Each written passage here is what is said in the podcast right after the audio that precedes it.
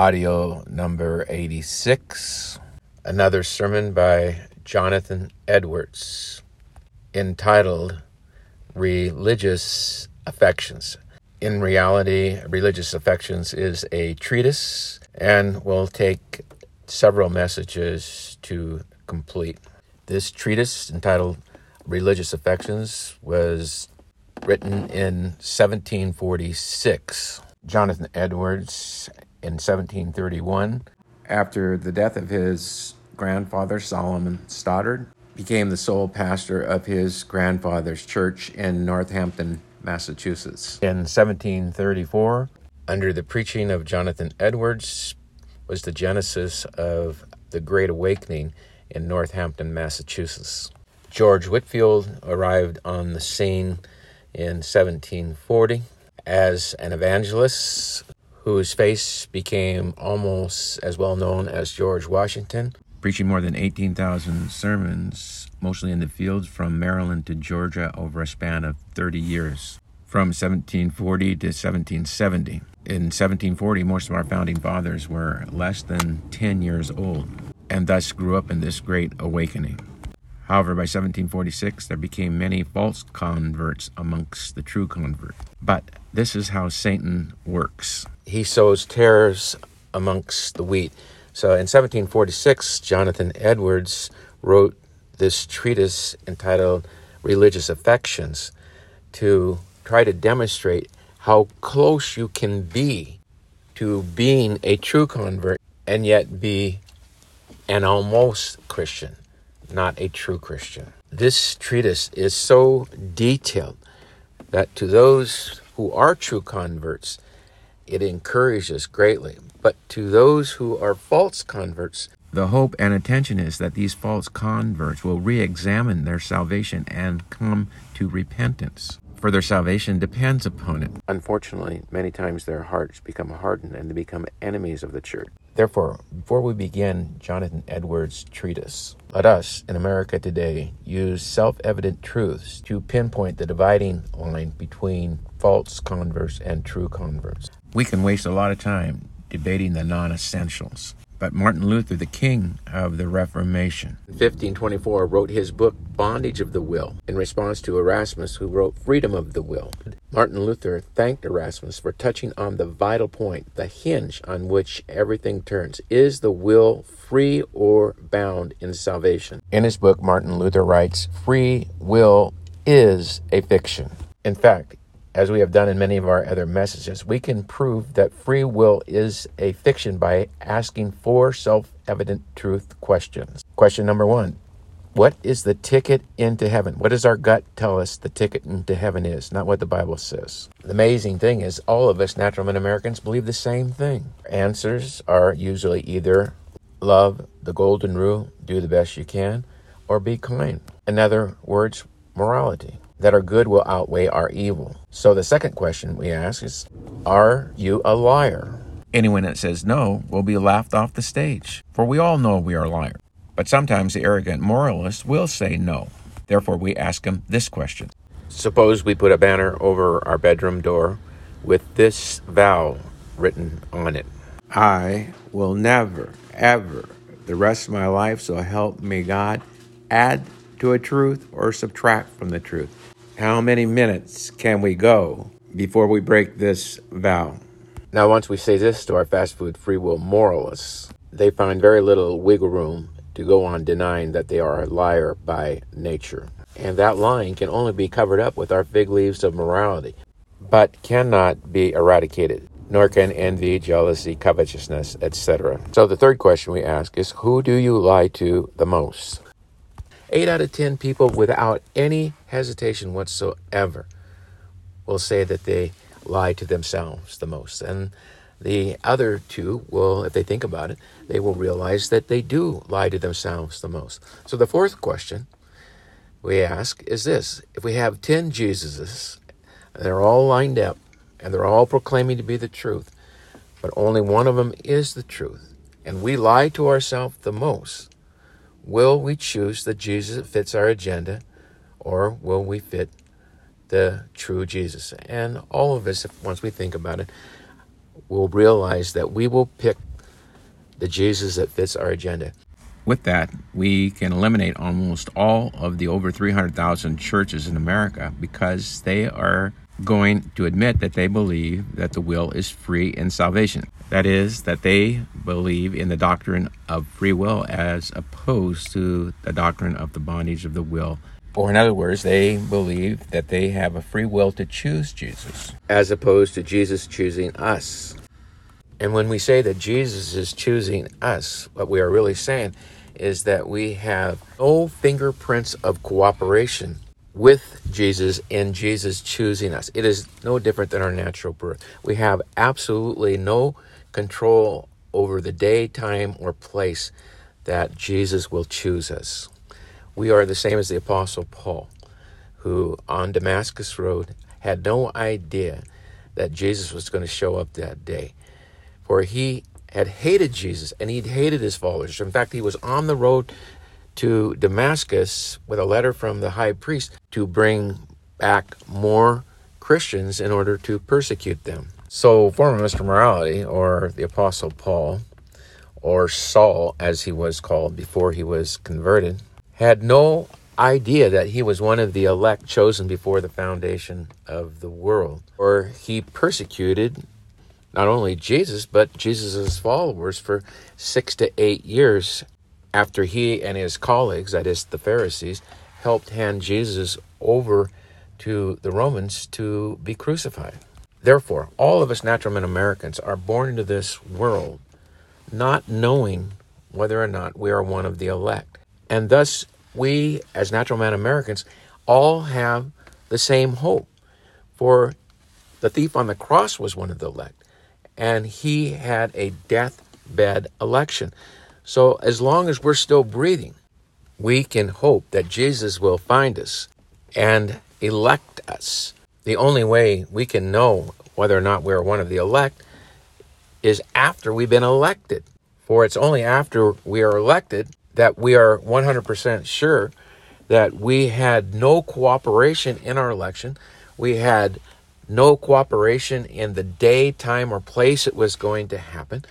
We had no idea that our heart was as evil as it was. And it was not until that moment of election that we saw our heart as God saw it, and we were willing to condemn ourselves to hell, being in 100% agreement with God that we do not deserve heaven. Well, the only option left at that point is to fly to the righteousness of God in which Jesus fulfilled the moral law for us and took on hell for us. And how do we fly to that righteousness of God, but by faith. But faith, by definition, is the certainty of the things not seen. And what does it mean to be not seen? But hidden behind their opposite. So the holiness or the righteousness of God is hid behind the wretchedness of our own heart. And that we are in captivity to the law of sin. The law of sin is like the law of gravity. It's the principle of gravity. Principle of gravity is two masses attract each other. And thus, when we get on the bathroom scale, the mass of the earth attracts us, and the mass of our body attracts the earth, and it pulls us together, and we find out what our weight is. So, what is the law of sin? Well, what is sin but the breaking of God's commandment? So, what is the law of sin? On one hand, if we break the law, we sin. If we lie, we sin. If we commit adultery, we sin. But on the other hand, if we attempt to follow the law, we sin, or we lack perfection. And Jesus demands perfection. Not only that, but the fig leaves of morality can only cover over the evil proclivities of our heart, not eradicate them. And common sense tells us that we must be holy to enter heaven. And our fig leaves of morality cannot make us holy, and thus we are unfit for heaven. To prove that we are not holy, if a scantily clad woman passes by, we have to refrain from looking at her immodesty proving we are an adulterer by nature, just as we always will have to refrain ourselves from lying. Thus, if we follow the law, we sin. We are no different than Adam and Eve, who put on the fig leaves of morality to cover over their nakedness. And yet, when they heard the voice of God, they hid themselves. For God could see straight through their fig leaves of morality to their nakedness. And likewise, with x ray vision, God can see straight through our fig leaves of morality to our evil sin nature. That is, to the evil proclivities of our heart, like adultery, covetousness, etc. No matter how moral we are, God can look through our morality and He sees that the prostitute and Mr. Morality have the same evil heart.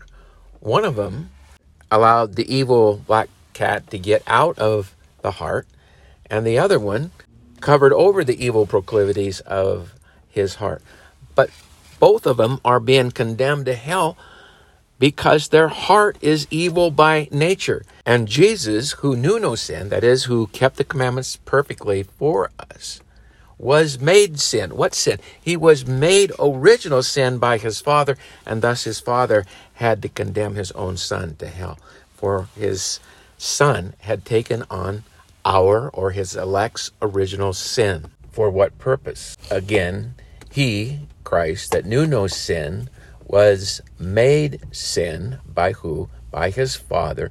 Made what sin? Made original sin in order that we, his elect, might be made the righteousness of God. How? By faith. So let us recap. In America today, the spiritual war between the bondage of the will and the freedom of the will doctrine is almost non existent. Whereas in early America, at the time of George Washington, Jefferson, Madison, there was a healthy debate going on between free will and the bondage of the will. But the bondage of the will doctrine was dominant during that time period, including Jonathan Edwards' church. The bondage of the will was the dominant doctrine of the doctrinal statements of the churches at that time. Whereas today, the doctrinal statements of the churches are almost exclusively the doctrine of the freedom of the will. Therefore, to distinguish in America today the true Jesus over the false Jesus, we can simply ask one question to our American pastors and friends. And the question is this Do you believe that the will is free or bound in salvation? Do we believe that Jesus chooses us or we choose Jesus? And when Jesus chooses us, do we have zero zip nada fingerprints of cooperation upon our conversion? If our fast food free will theologians and friends have any cooperation in their salvation, then we know that it is a false conversion. And we proved that without even using the Bible. We proved it with those four questions. They were simply self evident truths.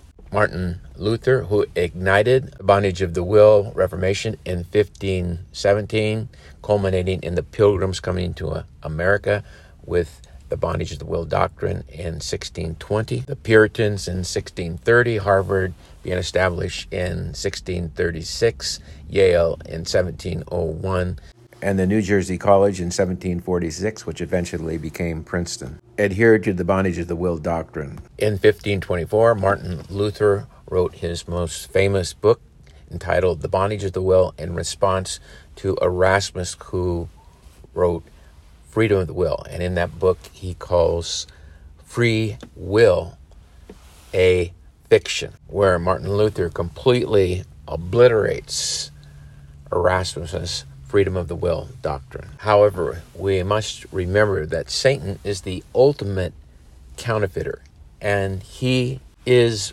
relentless in such a manner as even the bondage of the will churches become lukewarm because they become filled with pastors who say they believe the bondage of the will doctrine, but in reality, they themselves have never been truly elected. And they may say they love their Bibles and love studying their Bibles, but in reality is no different than a love for geometry or the a love for studying history books. We may have a passion for Shakespeare or a passion for Euclidean geometry. But this is totally different than experiencing the literal love of Jesus Christ, who the Apostle Paul, who was one of the worst persecutors of the church, after he was converted, says, I am crucified with Christ. Nevertheless, I live. Yet not I, but it is Christ that lives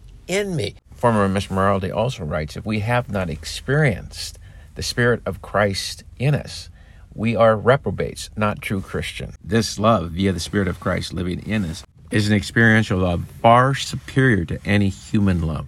With that, let us commence with the reading of Jonathan Edwards' introduction to his own treatise. Introduction Quote, There is no question whatsoever that is of greater importance to mankind, and what is more concerns every individual person to be well resolved in than this. What are the distinguishing qualifications of those that are in favor with God and entitled to his eternal rewards? Or, which comes to the same thing, what is the nature of true religion? And wherein do lie the distinguishing notes of that virtue and holiness that is acceptable in the sight of God? But though it be of such importance, and though we have clear and abundant light in the Word of God to direct us in this matter, yet there is no one point wherein professing Christians do more differ one from another. It would be endless to reckon up the variety of opinions in this point that divide the Christian world, making manifest the truth of that declaration of our Savior. Straight is the gate, and narrow is the way that leads to life, and few there be that find it. The consideration of these things has long engaged me, Jonathan Edwards, to attend to this matter with the utmost diligence and care and exactness of search and inquiry that I have been capable of. It is a subject on which my mind has been peculiarly intent ever since I first entered on the study of divinity.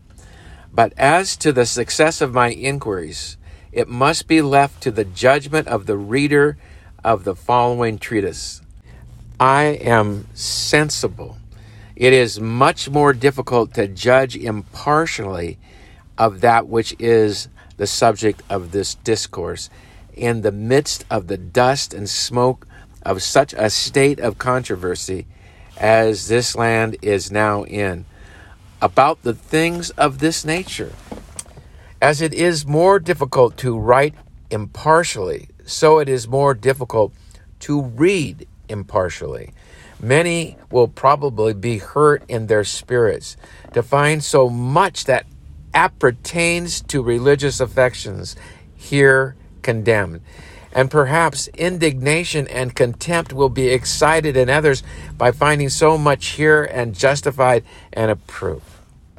And it may be some will be ready to charge me with inconsistency with myself in so much approving some things and so much condemning others.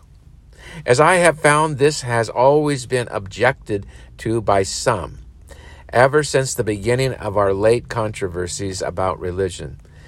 It is a hard thing to be hearty, zealous friend of what has been good and glorious in the late extraordinary appearances and to rejoice much in it. And at the same time, to see the evil and pernicious tendency of what has been bad and earnestly to oppose that. But yet, I am humbly but fully persuaded we shall never be in the way of truth, nor go on in a way acceptable to God and tending to the advancement of Christ's kingdom till we do so. There is indeed something very mysterious in it that so much good and so much bad should be mixed together in the church of God, as it is a mysterious thing. And what has puzzled and amazed many a good Christian that there should be that which is so divine and precious as the saving grace of God and the new and divine nature dwelling in the same heart with so much corruption, hypocrisy, and iniquity in a particular saint. Yet neither of these is more mysterious than real, and neither of them is a new or rare thing. It is no new thing that much false religion should prevail at a time of great reviving of true religion, and that at such a time multitudes of hypocrites should spring up among true saints. It was so in that great reformation and revival of religion that was in Josiah's time as appears by Jeremiah 3:10 and chapter 4, verses 3 and 4, and also by the great apostasy that there was in the land so soon after his reign. So it was in that great outpouring of the Spirit upon the Jews that was in the days of John the Baptist, as appears by the great apostasy of that people so soon after so general an awakening, and the temporary religious comforts and joys of many. John 5:35. Ye were willing for a season to rejoice in his light. So it was in those great commotions that were among the multitude occasioned by the preaching of Jesus Christ, of the many that were then called, but few were chosen of that multitude that were roused and affected by his preaching, and at one time or another appeared mightily engaged, full of admiration of Christ, and elevated with joy. But few were true disciples that stood the shock of the great trials that came afterwards and endured to the end. Many were like the stony ground or the thorny ground, and but few comparatively like the good ground. Of the whole heap that was gathered, great part was chaff that the wind afterwards drove away. And the heap of wheat that was left was comparatively small, as appears abundantly by the history of the New Testament so it was in that great outpouring of the Spirit that was in the apostles' days, as appears by Matthew chapter 24, verse 10 through 13, Galatians 3 1 and 4 11, Philippians chapter 2, verse 21 and 3, verse 18 and 19, and the two epistles to the Corinthians, and many other parts of the New Testament. And so it was in the Great Reformation from Popery. It appears plainly to have been in the visible church of God in the times of the great reviving of religion from time to time as it is with the fruit trees in the spring. There are a multitude of blossoms, all of which appear fair and beautiful, and there is a promising appearance of young fruits, but many of them are but of short continuance. They soon fall off and never come to maturity. Not that it is to be supposed that it will always be so. For though there never will in this world be an entire purity either in particular saints, in a perfect freedom from mixtures of corruption, or in the church of God without any mixture of hypocrites with saints and counterfeit religion and false appearances of grace with true religion and real holiness. Yet it is evident that there will come a time of much greater purity in the church of God than has been in ages past. It is plain by these texts of Scripture Isaiah 52 1, Ezekiel 44 6 and 7, Joel 3 17, Zechariah 14 21, Psalm 69 32, 35 and 36, Isaiah 35 8 and 10, chapter 4, 3 and 4, Ezekiel 20 38, Psalm 37 verses 9, 10, 21, and 29. And one great reason of it will be that at that time, God will give much greater light to his people to distinguish true religion and its counterfeits. Malachi 3 3. And he shall sit as a refiner and purifier of silver, and he shall purify the sons of Levi and purge them as gold and silver, that they may offer to the Lord an offering in righteousness. With verse 18, which is a continuation of the prophecy of the same happy times. Then shall ye return and discern between the righteous and the wicked, between him that serveth God and him that serveth him not. It is by the mixture of counterfeit religion with true, not discerned and distinguished, that the devil had his greatest advantage against the cause of kingdom of Christ all along hitherto. It is by this means principally that he has prevailed against all revivings of religion that ever have been sheen the first founding of the Christian church.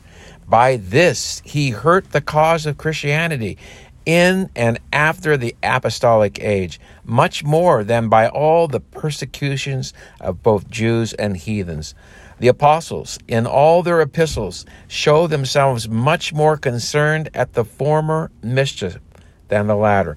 By this, Satan prevailed against the Reformation began by Luther. Zwinglius to put a stop to its progress and bring it to disgrace, ten times more than by all those bloody, cruel, and before unheard of persecutions of the Church of Rome. By this principally has he prevailed, that is, Satan has prevailed against revivals of religion that have been in our nation since the Reformation. By this he prevailed against New England to quench the love and spoil the joy of her espousals about a hundred years ago. And I think I have had opportunity enough to see plainly that by this the devil has prevailed against the late great revival of religion in New England. So happy and promising in its beginning, here most evidently has been the main advantage Satan has had against us. By this he has foiled us, it is by this means that the daughter of Zion in this land now lies on the ground in such piteous circumstances as we now behold her, with her garments rent, her face disfigured, her nakedness exposed, her limbs broken, and weltering in the blood of her own wounds, and in no wise able to arise, and this so quickly after her late great joys and hopes. Lamentations 1 17. Zion spreadeth forth her hands, and there is none to comfort her. The Lord hath commanded concerning Jacob that his adversaries shall be round about him. Jerusalem is as a menstruous woman among them. I have seen the devil prevail the same way against the two great revivings of religion in this country. Satan goes on with mankind as he began with them. He prevailed against our first parents and cast them out of paradise, and suddenly brought all their happiness and glory to an end by appearing to be a friend to their happy paradise state and pretending to advance it to higher degrees.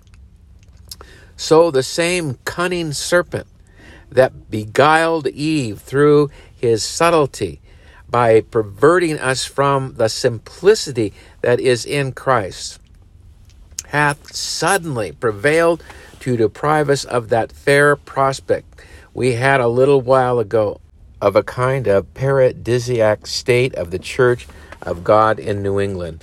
After religion has revived in the Church of God and enemies appear, people that are engaged to defend its cause are commonly most exposed where they are sensible of danger, while they are wholly intent upon the opposition that appears openly before them, to make head against that, and do neglect carefully to look all around them.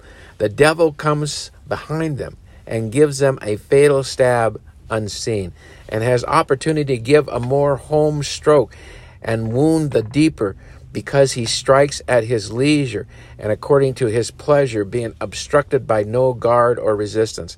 And so it is ever likely to be in the church. Whenever religion revives remarkably, till we have learned well to distinguish between true and false religion, between saving affections and experiences, and those manifold fair shows and glistering appearances by which they are counterfeited, the consequences of which, when they are not distinguished, are often inexpressibly dreadful.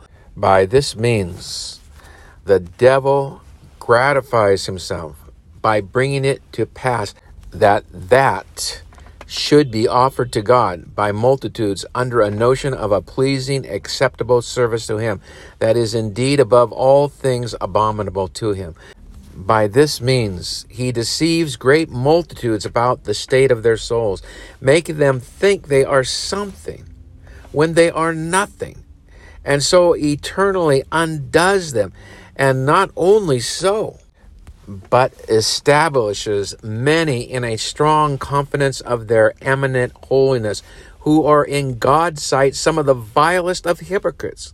By this means, he many ways damps and wounds religion in the hearts of the saints, obscures and deforms it by corrupt mixtures, causes their religious affections woefully to degenerate and sometimes for a considerable time to be like the manna that bred worms and stank, and dreadfully ensnares and confounds the minds of others of the saints and brings them into great difficulties and temptations and entangles them in a wilderness out of which they can by no means extricate themselves.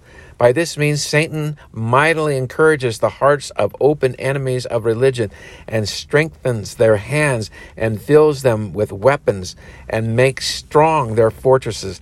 When, at the same time, religion and the church of God lie exposed to them as a city without walls. By this means, he brings it to pass that men work wickedness under a notion of doing God service and so sin without restraint, yea, with earnest forwardness and zeal, and with all their might. By this means, he brings in even the friends of religion insensibly to themselves to do the work of enemies by destroying religion in a far more effectual manner than open enemies can do under a notion of advancing it. By this means, the devil scatters the flock of Christ and sets them one against another, and that with great heat of spirit under a nation of zeal for God. And religion, by degrees, generates into vain jangling, and during the strife, Satan leads both parties far out of the right way, driving each to great extremes, one on the right hand and the other on the left, according as he finds they are most inclined or most easily moved and swayed, till the right path in the middle is almost wholly neglected.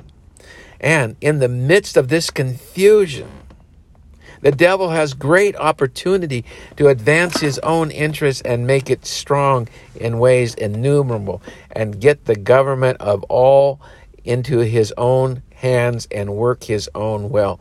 and by what is seen of the terrible consequences of the counterfeit religion, when not distinguished from true religion, God's people in general have their minds unhinged and unsettled in things of religion, and know not where to set their foot or what to think or do. And many are brought into doubts whether there be anything in religion, and heresy and infidelity and atheism greatly prevail. Therefore, it greatly concerns us to use our utmost endeavors clearly to discern and have it well settled and established wherein true religion does consist. Till this be done, it may be expected that the great revivings of religion will be but of short continuance. Till this be done, there is but little good to be expected of all our warm debates and conversation and from the press, not knowing clearly and distinctly what we ought to contend for. My design is to contribute my might and use my best, however feeble, endeavors to this end, the ensuing treatise, wherein it must be noted that my design is somewhat diverse from the design of what I have formerly published, which was to show the distinguishing marks of a work of the Spirit of God, including both his common and saving operations.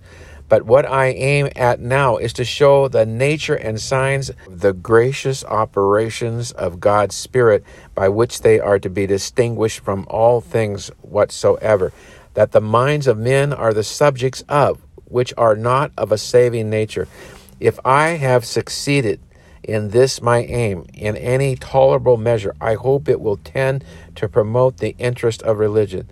And whether I have succeeded to bring any light to this subject or no, and however my attempts may be reproached in these captious and censorious times, I hope in the mercy of a gracious God for the acceptance of the sincerity of my endeavors, and hope also for the candor and prayers of the true followers of the meek and charitable Lamb of God. Now let us commence with Jonathan Edwards' treatise entitled Religious Affections, Part 1, which is entitled Concerning the Nature of the Affections and Their Importance in religion. And Jonathan Edwards begins with the scripture, 1 Peter chapter 1 verse 8. Whom having not seen ye love, in whom though now you see him not, yet believing you rejoice with joy unspeakable and full of glory. In these words, the apostle represents the state of the minds of the Christians he wrote to under the persecutions they were then the subjects of. These persecutions are what he has respect to in the two preceding verses when he speaks of the trial of their faith and of their being in heaviness through manifold temptations. Such trials are of threefold benefit to true religion. Hereby the truth of it is manifest, and it appears to be indeed true religion. They, above all other things, have a tendency to distinguish between true religion and false and to cause the difference between them evidently to appear. Hence, they are called by the name of trials in the verse nextly preceding the text and in innumerable other places. They try the faith and religion of professors of what sort it is, as apparent gold is tried in fire and manifested, whether it be true gold or no. And the faith of true Christians, being thus tried and proved to be true, is found to praise and honor and glory as in the preceding verse. And then these trials are of further benefit to true religion. They not only manifest the truth of it, but they make its genuine beauty and amiableness remarkably to appear. True virtue never appears so lovely as when it is most oppressed. And the divine excellency of real Christianity is never exhibited with such advantage as when under the greatest trials. Then it is that true faith appears much more precious than gold. And upon this account is found to praise and honor and glory. And again, another benefit that such trials are of to true religion is that they purify and increase it. They not only manifest it to be true, but also tend to refine it and deliver it from those mixtures of that which is false, which encumber and impede it, that nothing may be left but that which is true. They tend to cause the amiableness of true religion to appear to the best advantage, as was before observed, and not only so, but they tend to increase its beauty by establishing and confirming it, and making it more lively and vigorous, and purifying it from those things that obscured its luster and glory. As gold, that is tried in the fire is purged from its alloy and all remainders of dross and comes forth more solid and beautiful. So true faith, being tried as gold, is tried in the fire, becomes more precious, and thus also is found unto praise and honor and glory the apostle seems to have respect to each of these benefits. That persecutions are of to true religion in the verse preceding the text.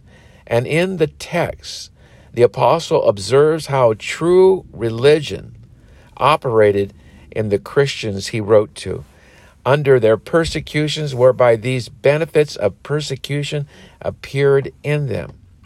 Or what manner of operation of true religion in them. It was whereby their religion under persecution was manifested to be true religion and eminently appeared in the genuine beauty and amiableness of true religion and also appeared to be increased and purified so was like to be found unto praise and honor and glory at the appearing of Jesus Christ and there were two kinds of operation or exercise of true religion in them under their sufferings that the apostle takes notice of in the text, wherein these benefits appear. Number one, love to Christ, whom having not seen, you love.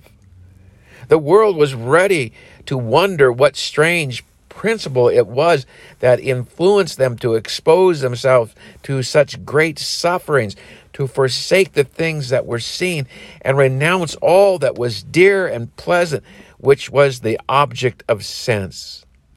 They seemed to the men of the world about them as though they were beside themselves, and to act as though they hated themselves.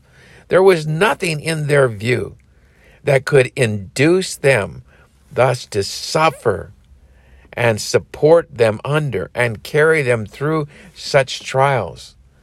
But although there was nothing that was seen, nothing that the world saw, or that the Christians themselves ever saw with their bodily eyes, that thus influenced and supported them.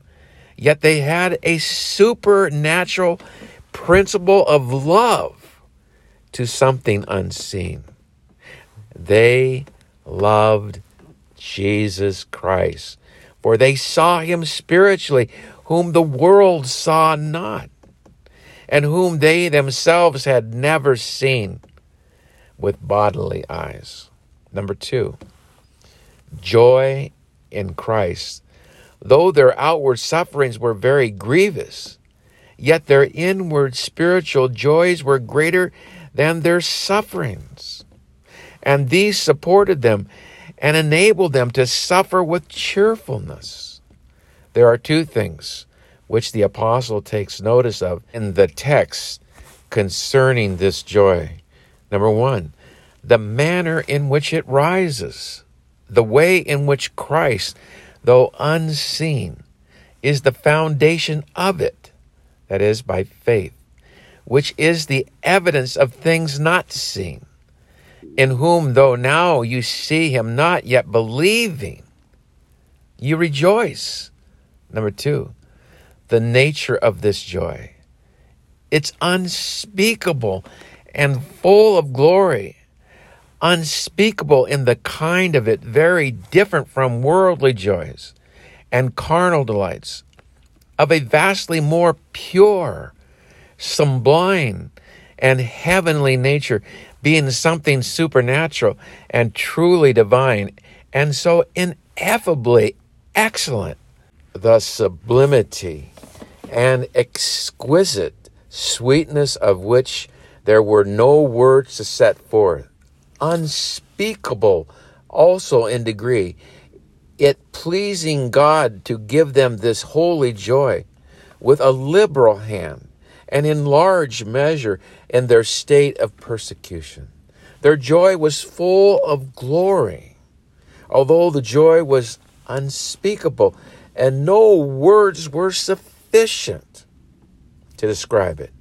Yet something might be said of it, and no words more fit to represent its excellency than these that it was full of glory, or as it is in the original, glorified joy. In rejoicing with this joy, their minds were filled, as it were, with a glorious brightness, and their natures exalted and perfected. It was a most worthy, noble rejoicing that did not corrupt and debase the mind as many carnal joys do, but did greatly beautify and dignify it. It was a prelibation of the joy of heaven that raised their minds to a degree of heavenly blessedness.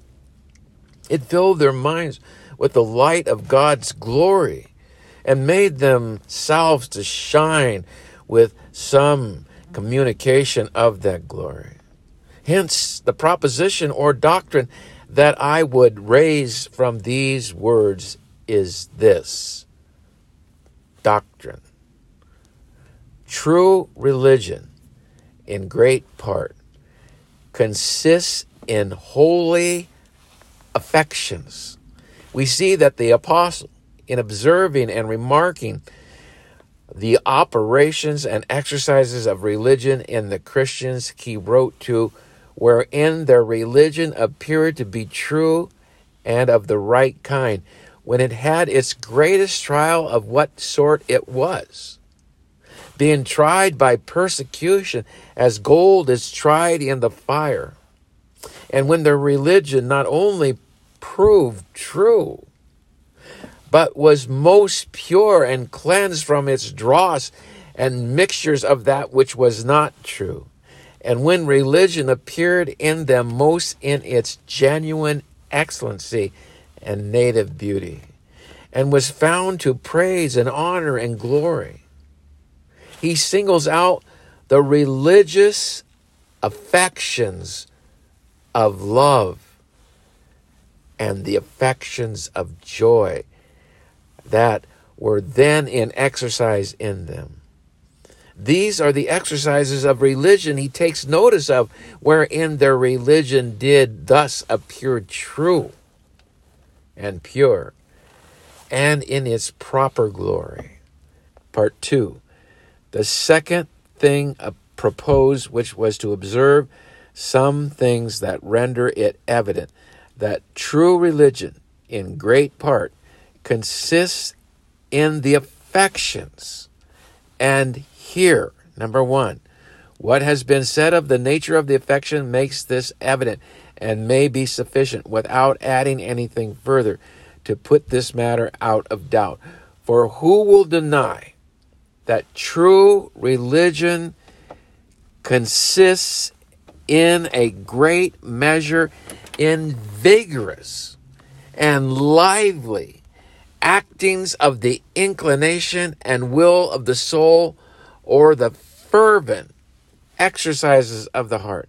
That true religion, which God requires and will accept, does not consist in weak, dull, and lifeless wishes raising us up but a little above a state of indifference. God, in His Word, greatly insists upon it that we be good in earnest, fervent in spirit, and our hearts vigorously engaged in religion. Romans chapter 12, verse 11. Be ye fervent in spirit, serving the Lord. Deuteronomy 10, 12. And now, Israel, what doth the Lord thy God require of thee? But to fear the Lord the God, to walk in all his ways, and to love him, and to serve the Lord thy God with all thy heart and with all thy soul. And chapter 6, verse 4 and 6 Hear, O Israel, the Lord our God is one Lord and thou shalt love the Lord thy God with all thy heart and with all thy might.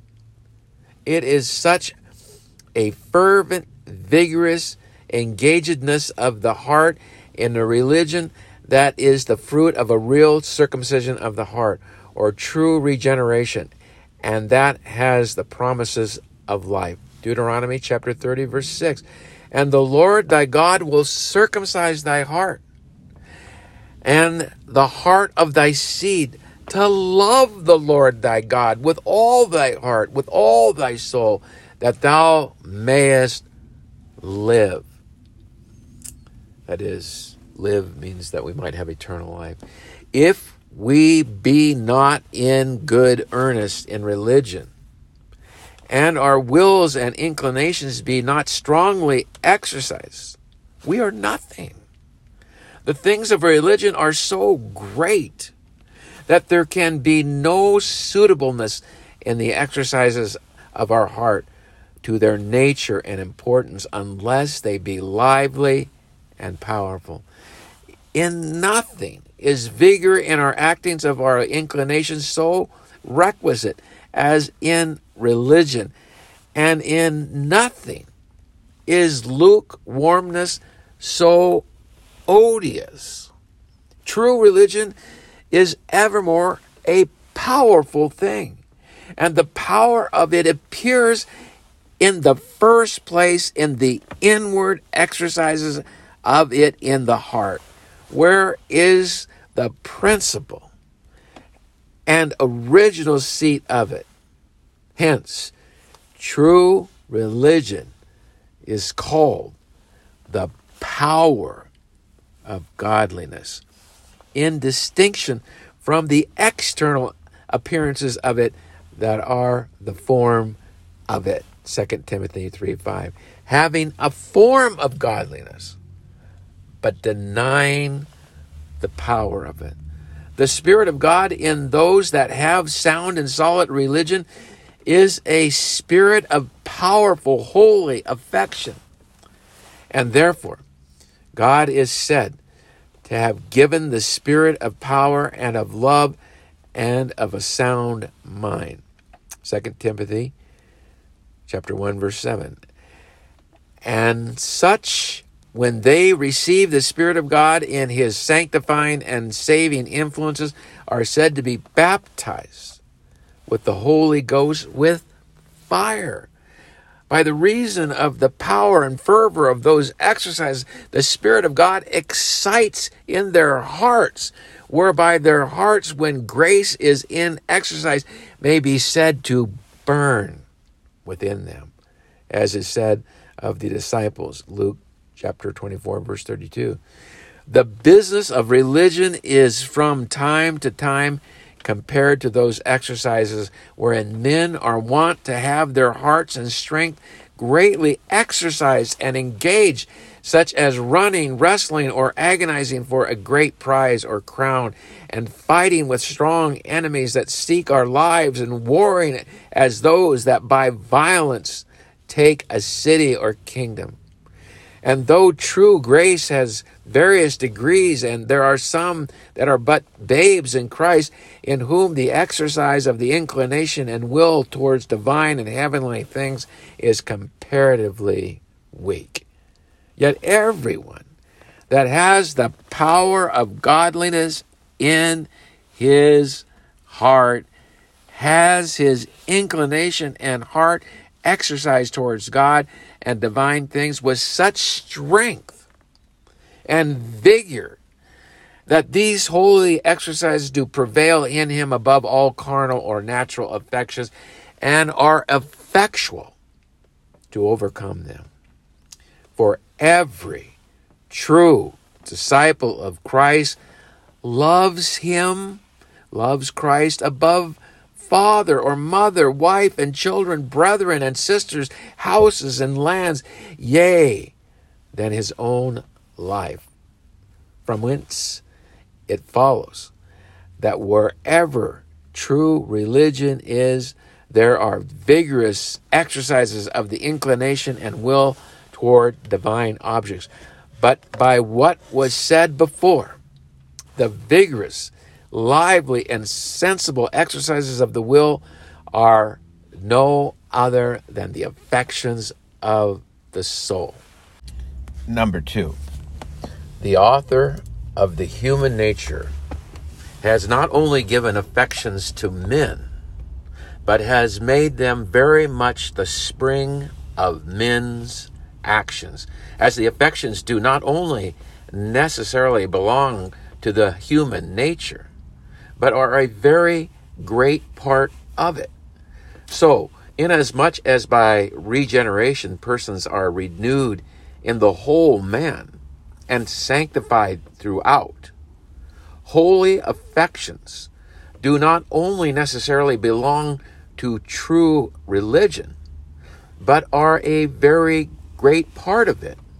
And as true religion is of a practical nature, and God hath so constituted the human nature that the affections are very much the spring of men's actions. This also shows that true religion must consist very much in the affections. Such is man's nature, that he is very inactive, any otherwise than he is influenced by some affection, either love or hatred, desire, hope, fear, or some other. These affections we see to be the springs that set men a going in all the affairs of life and engage them in all their pursuits. These are the things that put men forward and carry them along in all their worldly business, and especially are men excited and animated by these in all affairs wherein they are earnestly engaged and which they pursue with vigor? We see the world of mankind to be exceedingly busy and active. The affections of men are the springs of the motion. Take away all love and hatred, all hope and fear, all anger and zeal, and affectionate desire, and the world would be, in a great measure, motionless and dead. There would be no such thing as activity amongst mankind or any earnest pursuit whatsoever. It is affection that engages the covetous man and him that is greedy of worldly profits in his pursuits. And it is by the affections that the ambitious man is put forward in pursuit of worldly glory.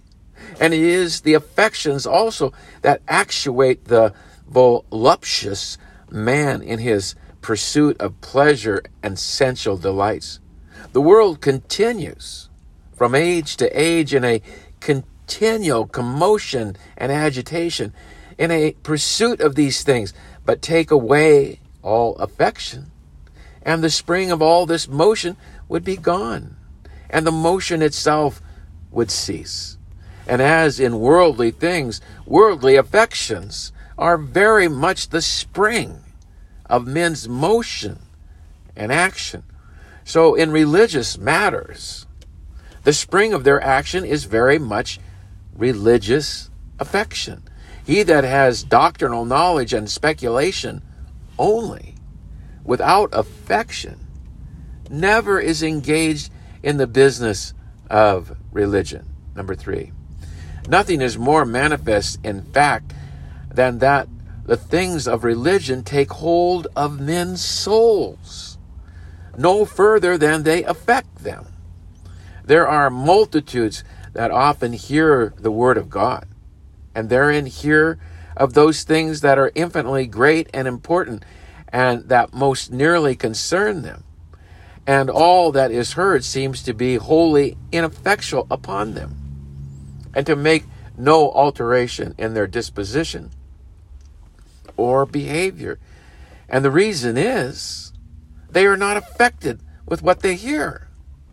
There are many that often hear of the glorious perfections of God, His almighty power and boundless wisdom, His infinite majesty, and that holiness of God, by which He is of purer eyes than to behold evil, and cannot look on iniquity and the heavens are not pure in his sight, and of God's infinite goodness and mercy, and hear of the great works of God's wisdom, power, and goodness, wherein there appear the admirable manifestations of these perfections.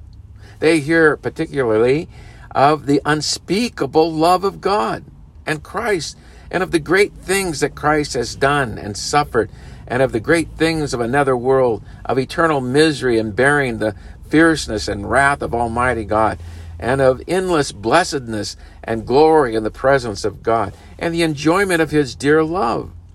They also hear of the peremptory commands of God, and His gracious counsels and warnings, and the sweet invitations of the gospel.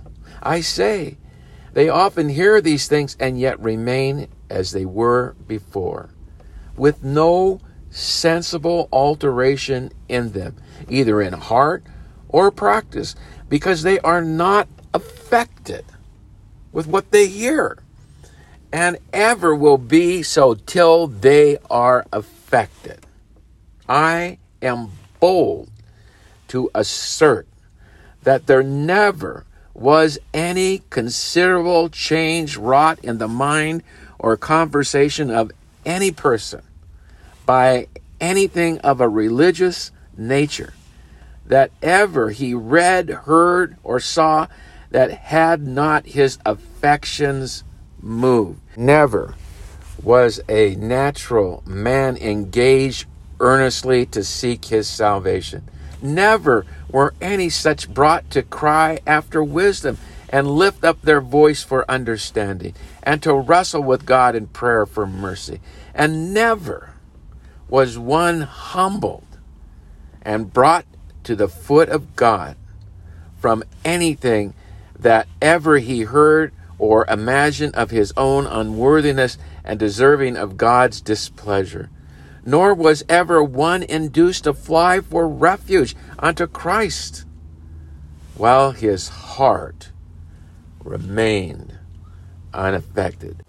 Nor was there ever a saint awakened out of a cold, lifeless flame, or recovered from a declining state in religion and brought back from a lamentable departure from God without having his heart affected.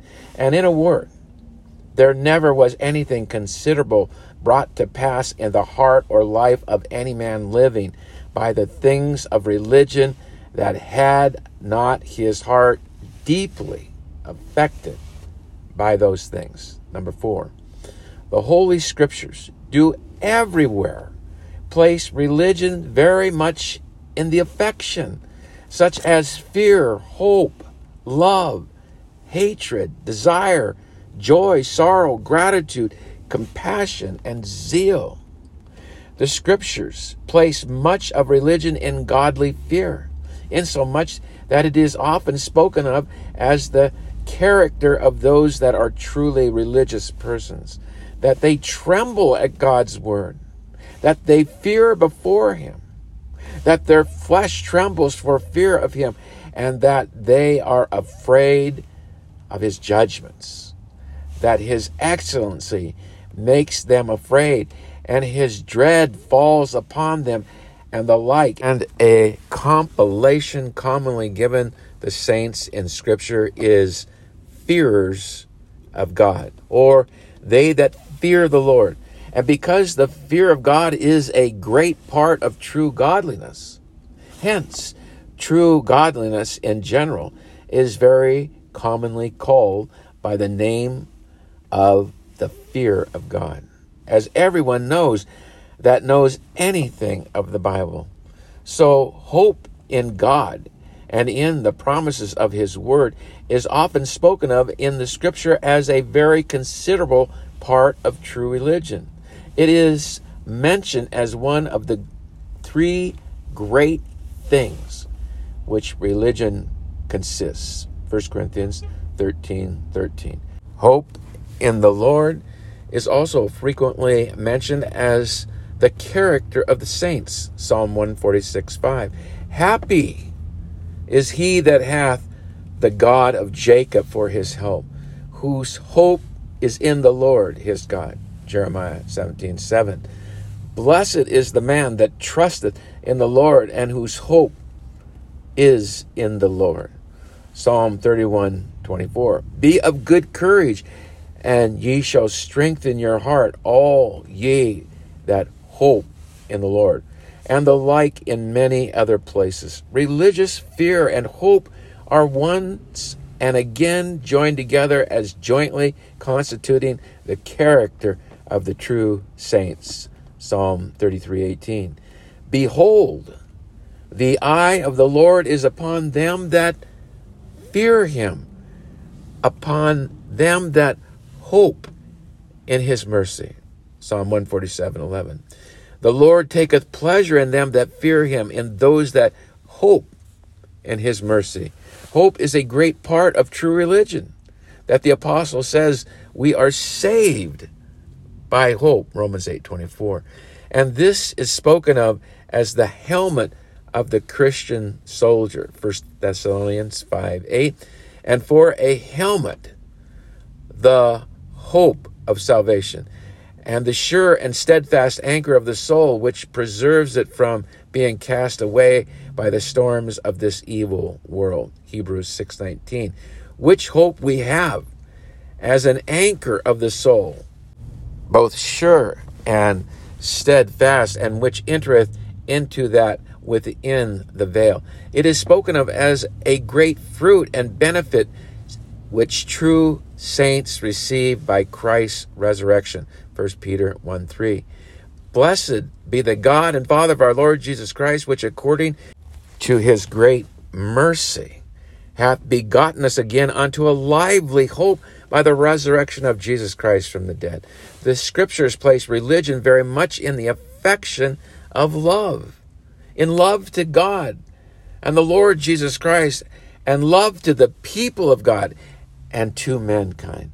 The text in which this is manifest both in the Old Testament and the New, are innumerable. But of this more afterwards.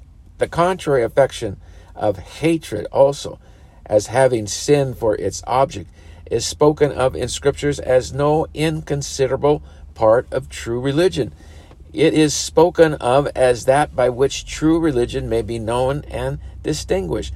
Proverbs 8:13. The fear of the Lord is to hate evil. And accordingly, the saints are called upon to give evidence of their sincerity by this Psalm 97:10, ye that love the Lord hate evil. And the psalmist often mentions it as an evidence of his sincerity. Psalm 2 3. I will walk within my house with a perfect heart. I will set no wicked things before my eyes. I hate the work of them that turn aside. Psalm 119, 104. I hate every false way. So, verse 127, again, Psalm 139, 21. Do I not hate them, O Lord, that hate thee? So holy desire exercised in longings, hungerings, and thirstings after God and holiness is often mentioned in Scripture as an important part of true religion. Isaiah 26 8. The desire of our soul is to thy name and to the remembrance of thee. Psalm 27 4. One thing have I desired of the Lord, and that will I seek after, that I may dwell in the house of the Lord all the days of my life, to behold the beauty of the Lord and to inquire in his temple. Psalm 42, 1 and 2. As the hart panteth after water brooks, so panteth my soul after thee, O God. My soul thirsts for God, for the living God. When shall I come and appear before God? Psalm 63, 1 and 2. My soul thirsteth for thee. My flesh longeth for thee in a dry and thirsty land where no water is, to see thy power and thy glory, so as I have seen thee in the sanctuary. Psalm 84, 1 and 2. How amiable are thy tabernacles, O Lord of hosts! My soul longeth, yea, even fainteth for the courts of the Lord. My heart and my flesh crieth out for the living God. Psalm 119, 20. My soul breaketh for the longing that it hath unto thy judgments at all times. So Psalm 73, 25, 143, 6, 136, etc. Such a holy desire and thirst of soul is mentioned as one thing which renders or denotes a man truly blessed in the beginnings of Christ's Sermon on the Mount. Matthew 5 6. Blessed are they that do hunger and thirst after righteousness, for they shall be filled. And this holy thirst is spoken of as a great thing in the condition of a participation of the blessings of eternal life. Revelation 21 6. I will give unto him that is athirst of the fountain of the water of life freely. The scriptures speaks of holy joy as a great part of true religion. So it is represented in the text.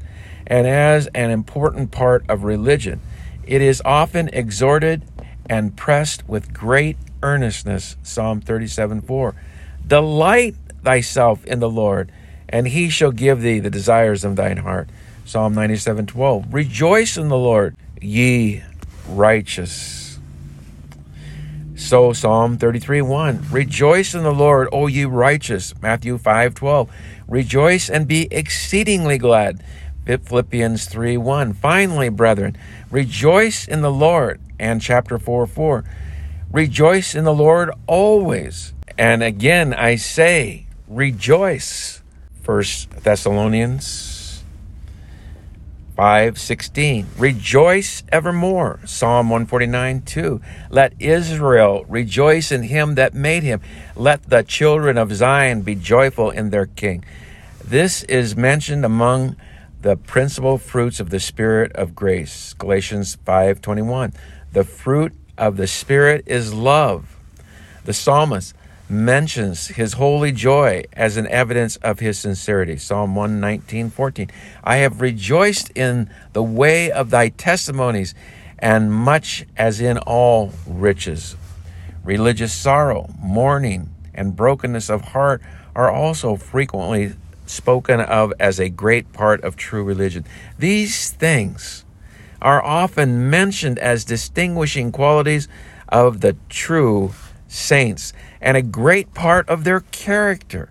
Matthew 5 4. Blessed are they that mourn, for they shall be comforted. Psalm 34 18.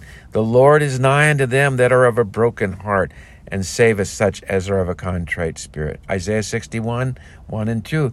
The Lord hath anointed me to bind up the brokenhearted, to comfort all that mourn this godly sorrow and brokenness of heart is often spoken of not only as a great thing in the distinguishing character of the saints, but that in them which is peculiarly acceptable and pleasing to God. Psalm 51 17. The sacrifices of God or a broken spirit, a broken and contrite heart, O God, thou wilt not despise. Isaiah 57 15. Thus saith the high and lofty one that inhabiteth eternity, whose name is holy. I dwell in the high place, in the holy place, with him also that is of a contrite and humble spirit, to revive the spirit of the humble and to revive the heart of the contrite ones. Chapter 66 2. To this man will I look, even to him that is poor and of a contrite spirit. Another affection often mentioned as that in the exercise of which much of true religion appears is gratitude, especially as exercise in thankfulness and praise to God. This being so much spoken of in the book of Psalms and other parts of the Holy Scriptures, I need not mention particular texts.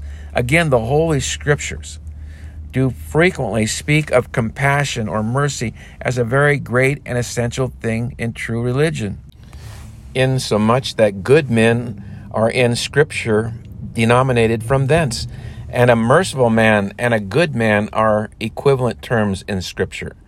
Isaiah 57 1 The righteous perishes, and no man layeth it to heart, and merciful men are taken away. And the Scripture chooses out of this quality as that by which in a peculiar manner a righteous man is deciphered. Psalm 37:21. The righteous showeth mercy and giveth. And verse 26, he is ever merciful and lendeth. And Proverbs 14:21, he that honoreth the Lord hath mercy on the poor. And Colossians 3:12, put ye on as the elect of God holy and beloved bowels of mercy.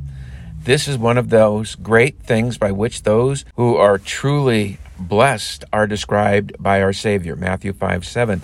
Blessed are the merciful, for they shall obtain mercy. And this Christ also speaks of as one of the weightier matters of the law, Matthew 23 23. Woe unto you, scribes and Pharisees, hypocrites, for you pay tithe of mint and anise and cumin, and have omitted the weightier matters of the law, judgment, mercy, and faith to the like purpose is that Micah 6 8. He hath showed thee, O man, what is good, and what doth the Lord require of thee, but to do justice and love mercy and walk humbly with thy God.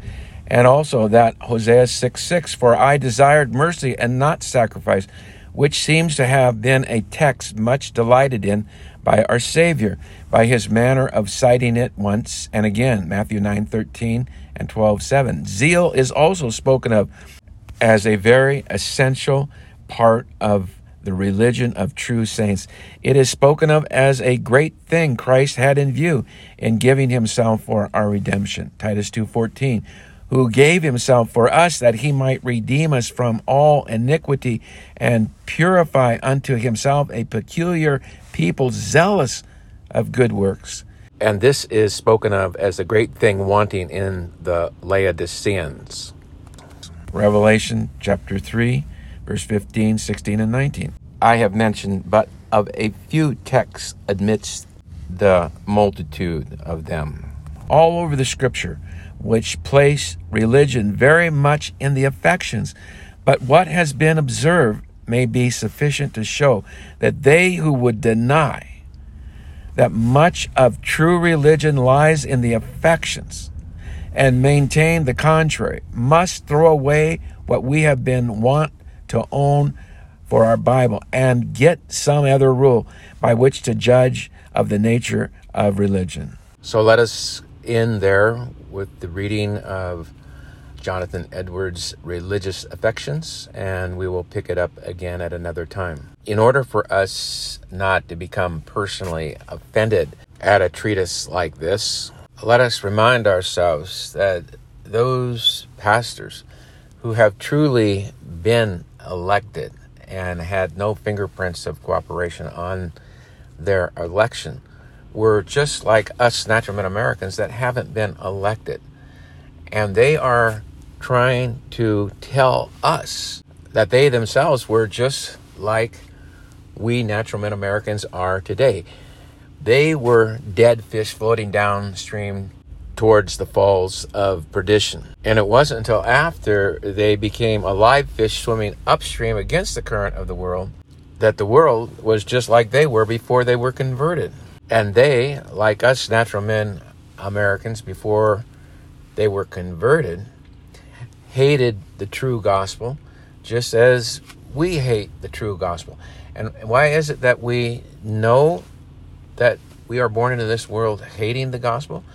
Is because there is a spiritual war going on. If we remember from Genesis 3:15 that God put a curse between Satan and Eve and between Satan's seed and Eve's seed, God put enmity or hatred.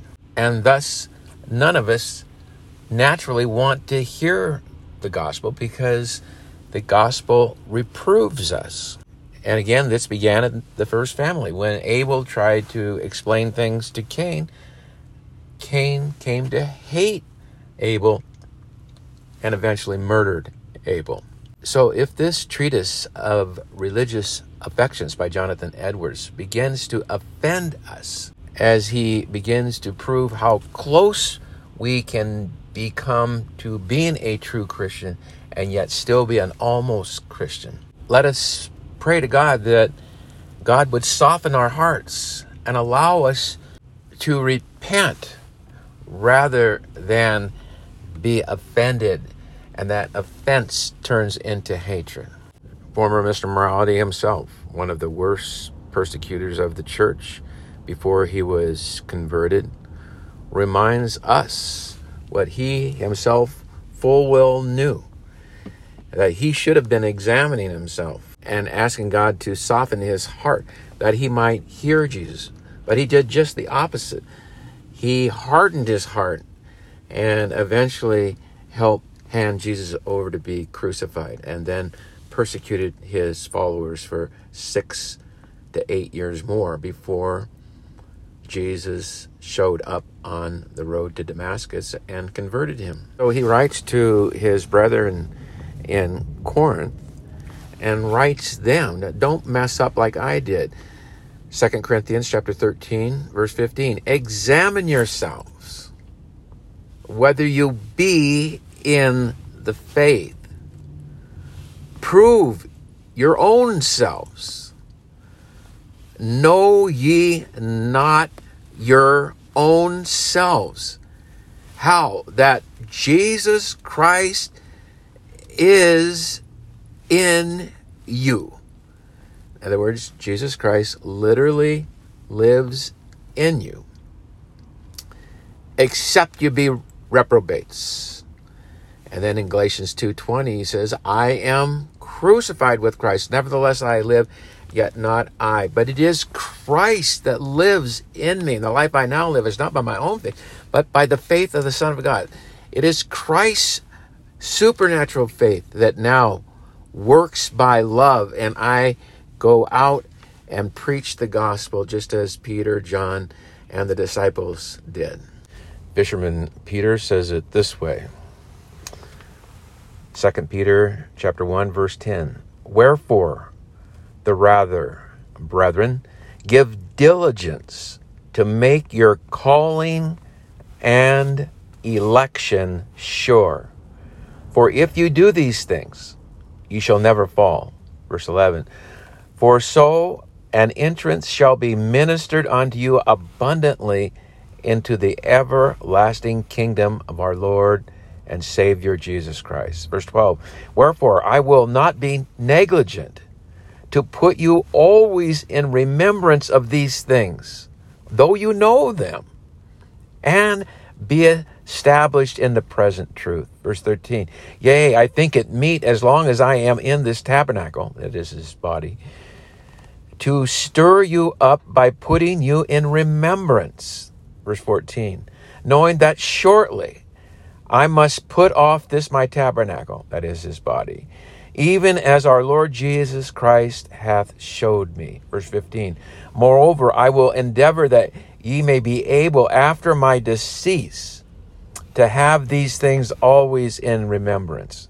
Verse 16 For we have not followed cunningly devised fables when we made known unto you the power of the coming of our Lord Jesus Christ.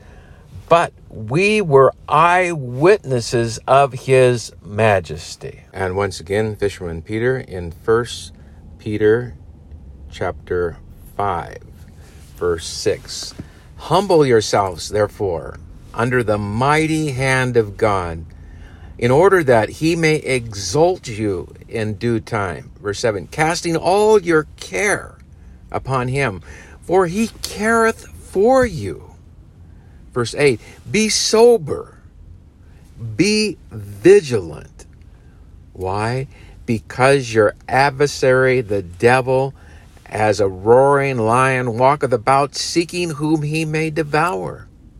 Verse 9 Whom resist steadfast in the faith, knowing that the same afflictions are accomplished in your brethren that are in the world. Verse 10 But the God of all grace, who hath called us unto his eternal glory by Christ Jesus, after that ye have suffered a while, make you perfect, establish, strengthen, settle you. Verse 11 To him be glory and dominion forever and ever. Amen. To be continued, may the Lord bless thee and keep thee. In the name of Jesus, amen.